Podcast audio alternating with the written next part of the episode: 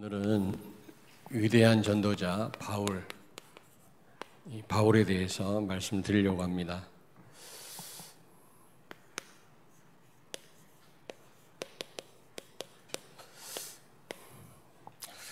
이제 그 인물 다 끝나면은 뭐에 대해서 또 여러분들한테 말씀을 전할까 생각하다가 어제 유목사님 집중에 대해서 말씀하시면서 산, 바다 그런 말씀 나왔잖아요. 근데 내가 사실은 지난주부터 산에 대해서 내가 설교를 해야 되겠다. 산. 산에서 큰 역사들이 일어났거든요. 특별히 우리는 산이 있어야 돼요. 기도하는 시스템이 있어야 돼요, 우리는요. 산에 대해서 설교를 하려고 했었는데 앞으로 몇 주간에 걸쳐서 뭐 호랩산, 또 감남산, 갈보리산, 비스가스산, 예수님이 지시한 산, 산이 꽤 많아요. 그 산에 대해서 설교를 하려고 했었는데 어제 산에 대한 얘기가 나오더라고요. 좀 기대하시고 기도해 주시기를 바랍니다. 산에서 큰 역사 일어났다니까. 네. 자, 어, 여러분 잘 아시다시피 이, 이 사울이 바울이 됐잖아요. 근데 잘못 전해져 가지고 사울이란 말은 큰 자고 바울이란 말은 작은 자다. 이 자기가 최고라고 생각했더니 사울이 어, 보고 말고 작은 자 바울이 됐다 이렇게 얘기를 하는데 그건 근거가 없는 겁니다. 이 사울이란 말은 이, 그 히브리 말이고요. 바울은 헬란 말입니다. 같은 이름이에요. 그런 표현이지 뭐 큰 자, 작은 자 그런 뜻이 아닙니다. 근데 언제부터 이 사울이란 말을 쓰다가 바울이란 말로 바뀌었냐? 사도행전에 보니까 이방인들에게 복음 전하면서부터 선교하면서부터 사울이 바울로 바뀐 거 있죠. 여러분 어, 계속 선교에 대해서 지금 말씀드리고 있습니다만은 어, 우리는 땅끝까지 이르러 증인돼야 될 줄로 믿습니다.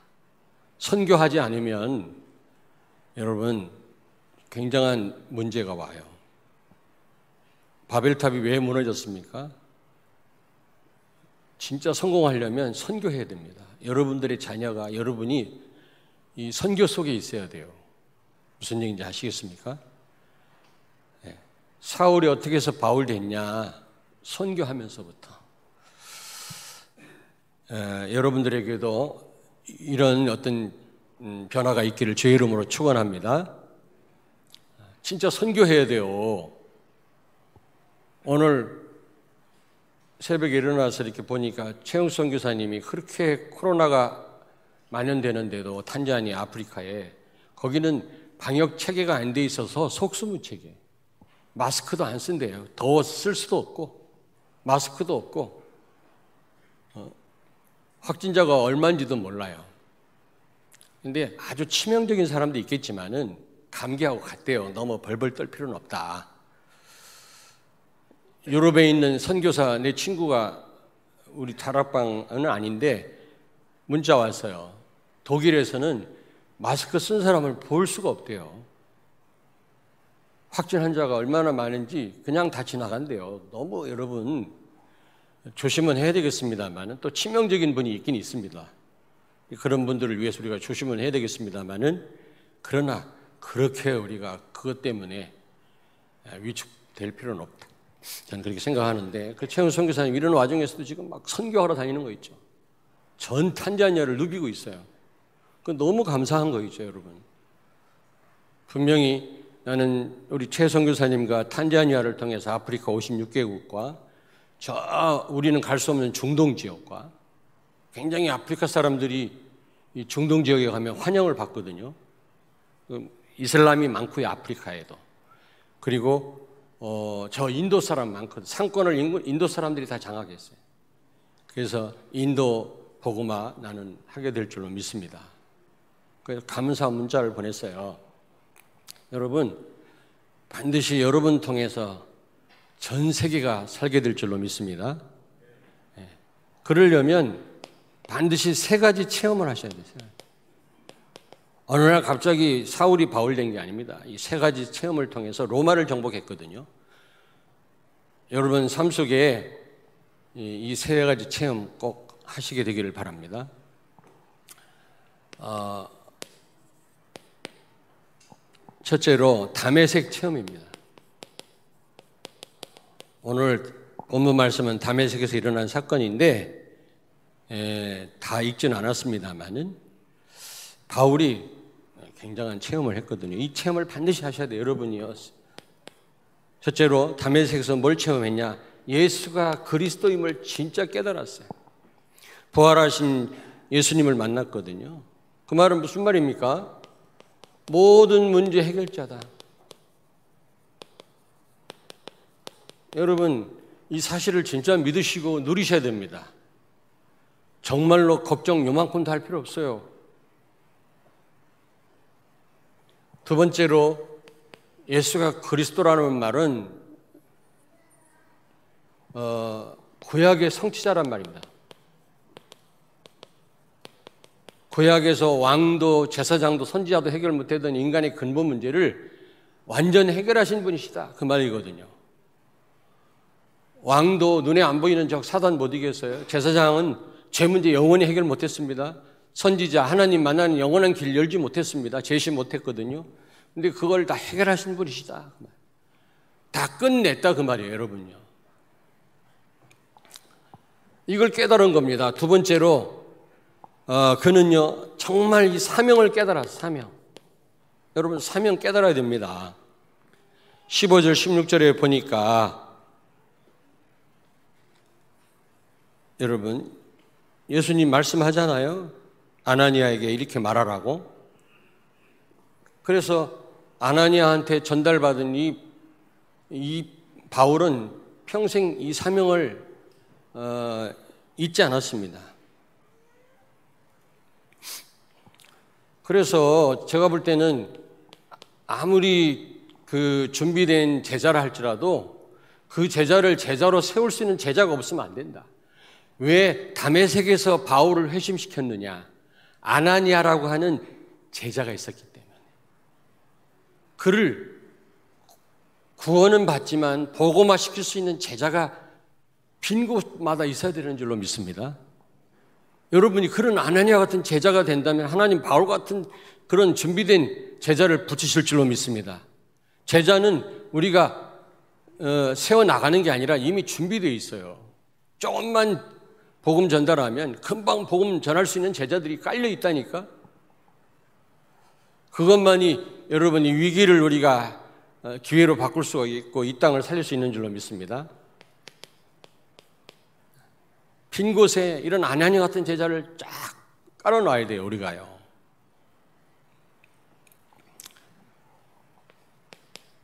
이 예, 바울은요 전도뿐만 아니라 선교에 대해서 분명히 말씀했죠 여기요 여기 예, 말씀하기를 어, 내 이름을 위하 이방인과 임금들과 이스라엘 자손들에게 전도도 어, 그의 사명이지만 특별히 선교에 대해서 사명을 말씀했습니다. 이걸 어, 이 사명을 깨달은 거예요.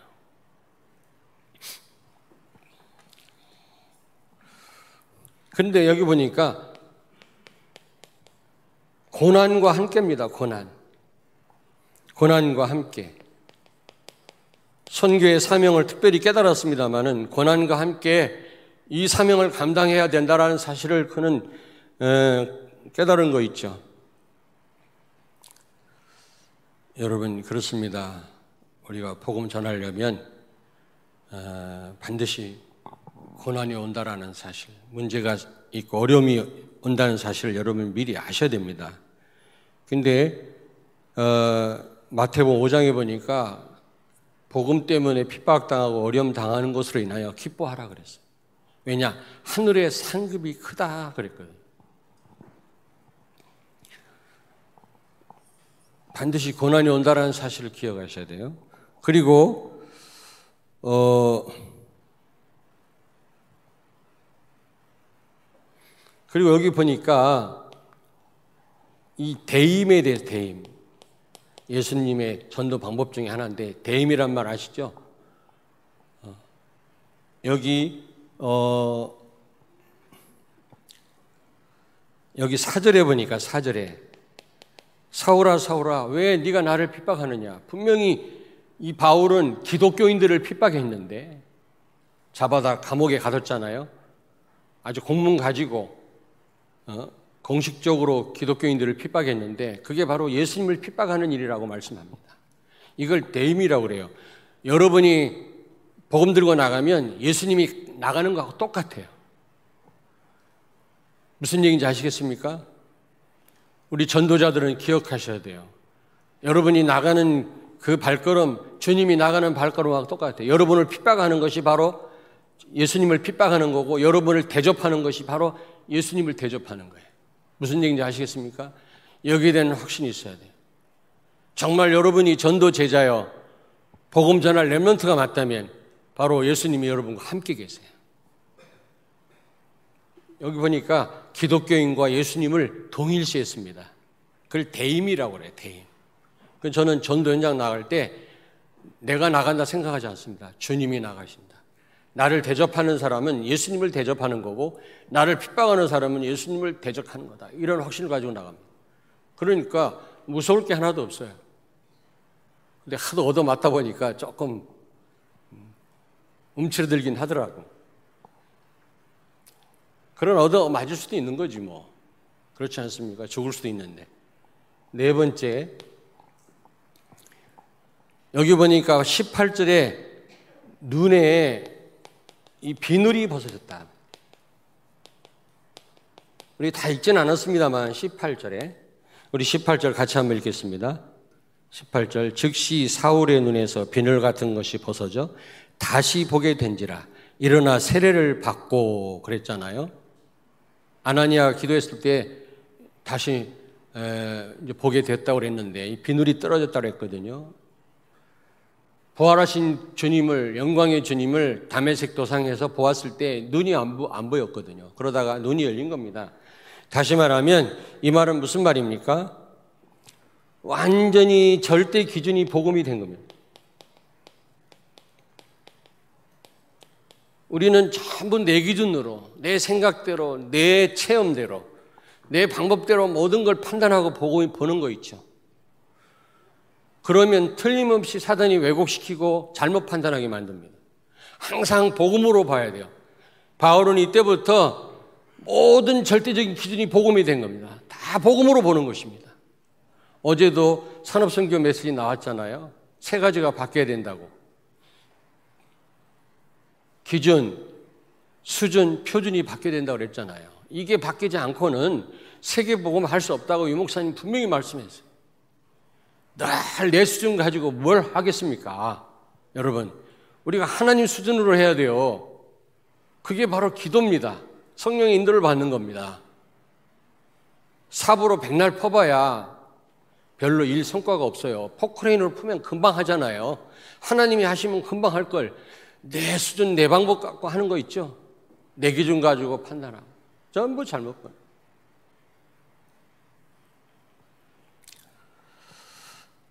여러분 옆에 있는 분을 축복하세요. 기준 바꿉시다. 음. 절대적인 기준은 예수 그리스도입니다. 예수 그리스도로 복음으로 모든 걸 봐야 돼요. 모든 걸. 그래야 정확하게 판단되고 해석이 되고 보여집니다. 바울은 눈에 비늘이 떨어졌단 말은 기준이 바뀐 거예요. 이제는 자기 체험, 자기 지식이 아니에요. 율법이 아닙니다. 오직 복음으로 모든 걸 판단하기 시작한 겁니다. 그렇게만 된다면 흑암 세력은 다 무너져요, 여러분. 전부 내 기준이에요. 결정적인 순간 내 기준이에요. 예? 이 체험을 꼭 하시길 바랍니다. 정말 예수가 그리스도구나. 진짜 여러분요, 충격 받으셔야 돼요. 계속 받으면 안 되지만, 한 번은 충격 받으셔야 됩니다. 충격 못 받은 사람, 이 자리 못 있어요. 언젠가는 떠납니다. 두 번째로, 어, 들어와 체험이 들어와. 드로아에서 무슨 체험을 했습니까? 사도행전 16장 6절에서 10절. 뭐 다 읽었으면 좋겠습니다. 읽을 수가 없고요. 바울이 아시아로 선교하러 가려고 기도했는데 길이 막혔잖아요. 성령께서 못 가게 막으셨다고 그랬거든요. 여러분, 길이 막혔다. 여러분, 기도했는데도 뭔가 문이 안 열린다. 뭔가, 어? 여러분들이 소망을 가지고 그게 하나님 뜻이라 할지라도 기도했는데 문이 안 열린다. 여러분, 그거는요, 어, 두 가지입니다. 잘못 가고 있는 겁니다. 잘못 가고 있다고 생각하시면 돼요. 하나님 원하시지 않는 길을 가려고 하는 겁니다. 그거는 여러분이 볼 때는 하나님 뜻에 맞는 것 같지만 하나님은 원치 않으시는 겁니다. 그리고 길이 막혔다. 더 큰 하나님의 계획이 있는. 여러분 더 큰 하나님의 계획이 있는 거예요. 근데 우리는 막 절망하고요, 의심하고 불평하고 그러잖아요. 그렇지 않습니다. 그래서 어떻게 해야 되겠습니까? 끝까지 기도해야 돼요. 성령 인도 밖에서 끝까지. 끝까지 기도하라. 바울이 끝까지 기도했어요. 여기 7절에 보니까 성령이 역사하실 때까지 마게도니아 환상이 보일 때까지 그는 끝까지 기도했어요. 여러분, 우리는 기도하면서 조급하지 말아야 돼요. 조급하지 말아야 돼요. 시간표는 하나님 손에 있는 거지 나에게 있는 게 아니거든. 저는요, 이런 부분이 되어지니까요, 너무나 평안해요, 진짜. 평안합니다. 내가 할 부분은 내가 합니다. 그러나 그 이상의 내가 할 일이 아니라면 나는 하나님께 정말 맡기고 기다립니다. 그러나 내가 할 일까지도 안 하면 안 되지. 자녀가 잘못했을 때는 혼도 내고 그래야지. 근데 더 이상 안 된다. 기도해야지. 남편이 이상하다. 아, 말을 해야지. 잘못을 지적해야지. 근데도 안 들어먹는다. 기도하세요. 여러분 소관이 아닙니다. 뭔 얘기인지 알겠어요? 시간표 하나님 손에 있는 거고 하나님이 하시는 거지. 여러분이 다 할 수 있는 게 아니잖아요. 무엇보다도 여러분요, 내 생각대로 하면 안 돼요. 내 생각. 내 생각대로 하면 반드시 우리는 잘못 판단하고 속습니다. 잘못 선택합니다, 여러분요. 근데 여러분요, 또 한 가지 여기서 바울이 뭘 깨달았습니까? 아, 성령의 인도는, 성령 인도는 항상 최선이구나. 하나님의 인도는 하나님의 축복과 응답은 항상 차선이 없습니다. 항상 최선입니다. 실패도 최선이에요. 내가 실패했으니까 그게 여러분에게 안 좋은 겁니까? 아니에요. 내가 잘못해서 실패했다면 그건 내 책임이지만 내가 정말 성령 인도 받았는데 기도했는데 말씀 따라갔는데도 안 됐다. 그게 최선이에요. 지나고 보면 아, 그게 나한테 최고의 축복이었구나 알게 될 것입니다. 하나님의 응답은 항상 최선임을 기억하세요. 여러분이 인도 안 받고 안 좋아졌다. 그거는 여러분 책임이지만 여러분이 인도 받았는데 어? 결과가 안 좋았다. 최선이 두고 보세요. 하나님의 역사는 항상 최선이다. 저는 그걸 많이 체험해요. 인본주의 썼다.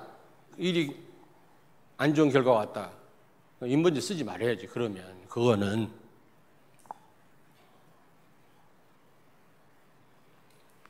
실패까지도 항상 최선임을 기억하세요. 하나님의 응답과 성령 인도는요. 알겠습니까? 레멘트들 이제 시험 눈앞에 있잖아요. 얼마 안 있으면. 결과가 어떻든. 여러분이 세계 복음을 위해서 준비했다면 그게 여러분이 원하는 데 됐든 안 됐든 최선이에요. 무엇보다 여러분요, 여러분 단 한 번이 인생 아닙니까? 인생 여러분 터닝 포인트가 필요해요. 터닝 포인트가 필요합니다. 바울은 여기서 완전히 인생 어, 터닝 포인트가 일어났어요. 아시아로 선교 가려고 했는데 유럽으로 가서 로마 복음화 한 거 있죠. 우리에게 이런 어떤 체험이 있어야 됩니다. 터닝 포인트가 필요해요. 여러분, 다니엘처럼 뜻을 정하기를 바랍니다. 다니엘서 1장 8절에 보니까 다니엘이 뜻을 정하여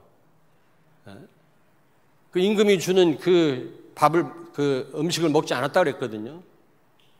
우리가 그런 게 필요합니다. 그냥 그냥 세월 보내면 안 된단 말이에요. 우리 랩런트들 뜻을 정하세요. 나는 평생 어떻게 하겠단 말이야. 그런 뜻을 정하고 공부를 하더라도 하고 사업을 하더라도 해야지 말이지. 인생 그냥 막 살 겁니까? 터닝 포인트가 여러분의 있기를 바랍니다.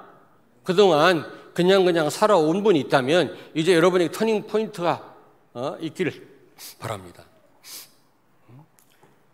정말 하나님의 절대 계획을 붙잡으세요. 그런 어, 체험이 있기를 바랍니다. 그렇다 내가 이렇게 살았지만 이제는 앞으로 남은 인생을 이렇게 살아야 되겠다.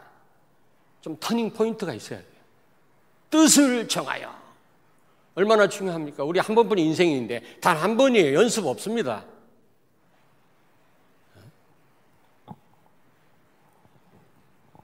드로아 체험 있기를 바랍니다. 터닝 포인트가 있어야 돼요. 인생 뒤바뀌는. 세 번째입니다. 유라글로. 이 광풍이거든요. 유라글로 이 광풍 체험을 하셔야 돼요. 사도행전 27장 9절부터 어, 26절. 바울이 알렉산드리오에 타서 지금 로마로 죄수로 압송되어 가고 있잖아요. 바울이 도착했던 항구에 한번 가봤어요. 조그만 비석이 하나 서 있더만. 바울이 도착한 그걸 찾느라고요. 얼마나 애를 썼는지 몰라요. 지도에도 안 나와 있어. 내비게이션 안 나와 있어. 어렵게 이렇게 찾았는데 초라하게 거기서 우리 예배 드렸거든. 그런데 아, 그렇게 기독교인들을 박해하고 죽이고 했던 네로 궁전 옆에서 디모데의 여동생들하고 미션을 한 거 있죠, 바울이. 바로 네로 궁궐 바로 옆에야. 거기서 미션홈을 했어요. 디모데의 여동생들하고. 거기도 가봤어요. 한참 찾았어요. 그 건물도. 있긴 있더만 하니까. 벽화가 몇 개 있고요. 디모데 여동생이 버시? 버시에게 무난하노라 그런 말씀이 있다고. 야 호랑이 굴에 들어가서 들어간 거예요, 이게. 네로 궁궐 옆에서 말씀 운동을 폈다니까 바울이. 그래서 그 로마가 무너진 거예요. 청와대 옆에 가서 다락방 하세요.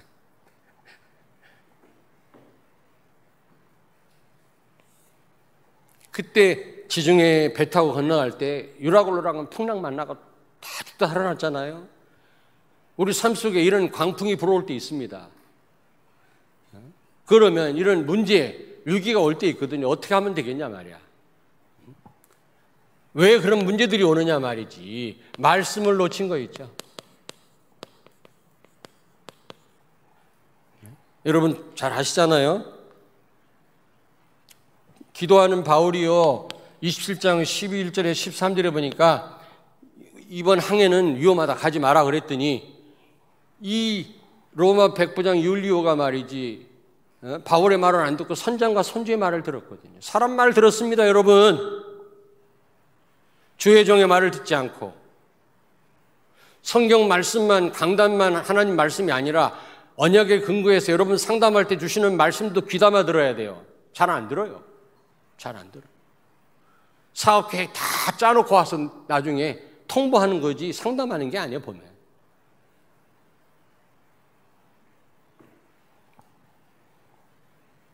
여러분, 사람 말 들으면 이런 광풍이 옵니다. 그리고 여기 보니까 지금 이 항구는 불편하니까 저기 예, 술도 있고 술집도 있고 있는 저 저쪽 항구로 갑시다. 여기 있지 맙시다. 전부 하나님 말씀보다도 편리, 자기 유익을 다 추구하는 거 있죠. 좋은 게 좋은 거라고 말이죠. 신앙생활은 내가 내 원하는 대로 하는 게 신앙생활이 아니에요. 하나님 말씀대로 하는 거지요, 여러분. 왜 말씀 놓쳤어요? 다수가 가자 그래요, 다수가. 다수, 여론.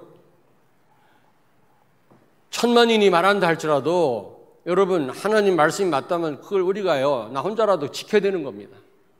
목에 칼이 들어와도.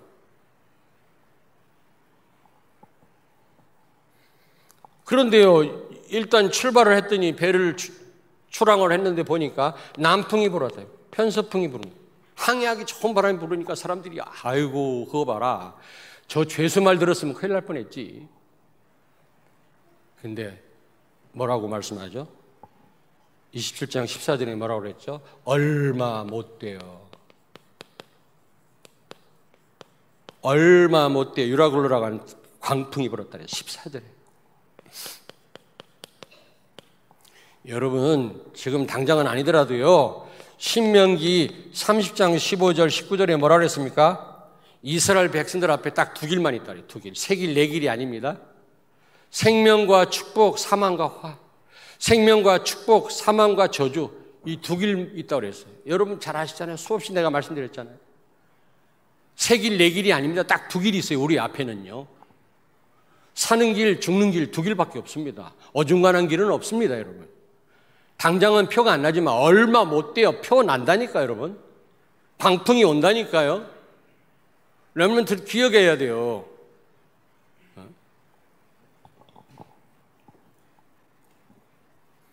반드시 이스라엘 백성들 앞에 두 길을 뒀다 그랬거든. 생명과 축복, 사망과 화. 또 19절에 보니까 생명과 축복, 사망과 저주 그랬고. 당장은 표가 안 나지만 얼마 못 돼요. 말씀 놓치면 그렇게 됩니다. 간단 말씀 놓치면 그렇게 됩니다. 한계 옵니다, 여러분. 당장은 아니더라도 얼마 못 돼요. 세 번째입니다. 그 무엇으로도 이 풍랑을 못, 막, 못 막았어요.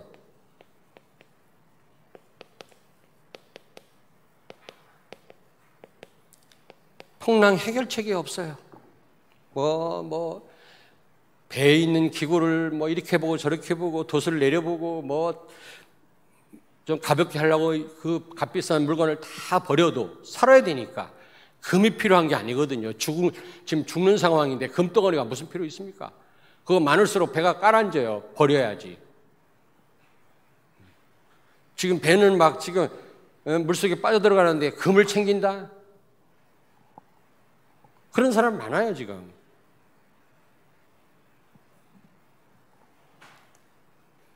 사람 말 들으면 풍랑, 재앙이 오는데 그 무엇으로도 막을 수가 없다. 해결책이 없다는 사실 기억해요. 하나님 말씀 놓쳐서 온 재앙과 풍랑, 위기, 어려움은 하나님 말씀 회복하지 않으면 해결이 불가능. 해결책이 뭐였죠? 해결책이 뭡니까? 유일한 해결책. 그것도 유일한 해결책입니다. 앞에다 유일한 붙이세요. 한 사람이면 돼, 한 사람. 그러면 두 사람 필요 없냐? 그건 아닙니다. 우리 모든 성도들이 다 그렇다면 이건 말할 것도 없지만 다 안 그렇다 할지라도 한 사람만 이런 사람 나오면 이 풍랑은 해결됩니다. 저주는 떠나갑니다. 재앙은 떠나갑니다. 그 내가 최영 선교사한테 선교사님 한 사람 때문에 아프리카 재앙은 떠나갈 것입니다. 내가 문자 했다니까. 어떤 한 사람이에요? 어떤 한 사람? 정말 복음 전을 제자 한 사람.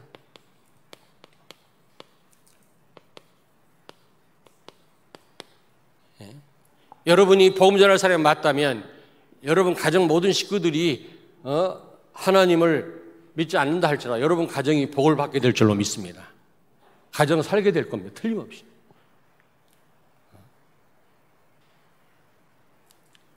우리 장로님들이 정말로 복음 전할 분들이 맞다면 하나님은 축복을 쏟아 부을 것입니다. 우리가 축복받으려고 하는 건 아니지만.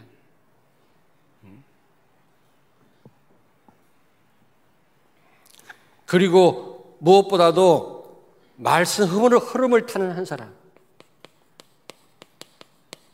그냥 말씀이 아니라 말씀 흐름이 있습니다. 어제 메시지 나왔죠? 핵심 메시지. 말씀 흐름을 타는. 말씀도 흐름이 있습니다. 무조건 내 말씀으로만 잡을 게 아니라 우리 교회 흐름을 보면서 말씀을 붙잡아요. 지금 전체 흐름을 보면서 말씀 붙잡아야지. 나만 위해서 말씀 잡았다가 틀린 거라 그랬잖아요. 말씀 흐름. 말씀 흐름을 타는, 특별히 강단 말씀, 교회 흐름을 타는 그런 사람 한 사람만 있어도 이런 재앙은 떠나갈 줄로 믿습니다. 위기는 해결될 줄로 믿습니다. 아멘? 모두가 다 그렇다면 말할 것도 없고,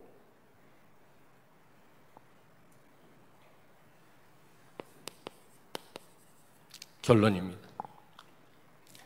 여러분들과 저는 지금 그냥 사는 게 아니라 언약의 여정을 가고 있잖아요. 언약의 여정을 가고 있는 겁니다. 우리에겐 절대 목표가 있거든요. 근데 끝까지 가면 여러분, 끝까지 가야 돼요.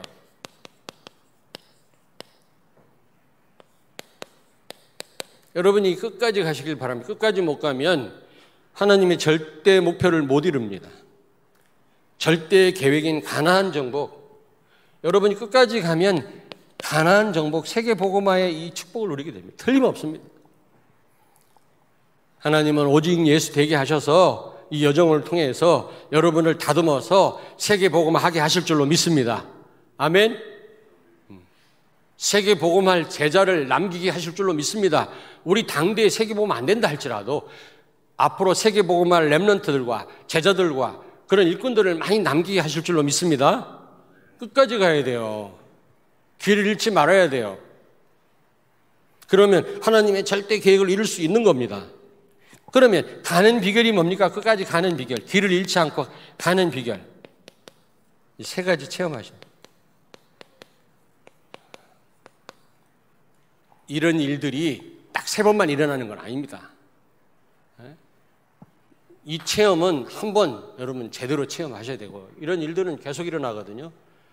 그럴 때마다 여러분들 이 말씀 붙잡고 여러분 성령인들을 제대로 받으시고 어쨌든 에, 여러분이 정말 말씀 운동할 한 사람이라면 여러분 때문에 재앙이 떠나가고 여러분 가문이 살고 교회가 살게 될 줄로 믿습니다. 유일한 해결책이다. 이 체험을 꼭 하시길 바랍니다. 기도하겠습니다. 하나님 은혜를 감사합니다. 오늘 말씀도 데살로니가 교회 교인들처럼 하나님의 음성으로 듣게 해 주옵소서. 사람의 말이 아니라 하나님의 말씀 따라 말씀의 흐름 따라 사는 모든 성도들과 렘런트들 되게 해 주옵소서. 특별히 세 가지 체험을 통해 오직 예수 되게 하시고 하나님의 절대 계획인 세계를 치유하고 살리는 우리 성도들 렘런트들 우리 교회가 되게 해 주옵소서. 예수님 거룩하신 이름으로 기도하옵나이다. 아멘.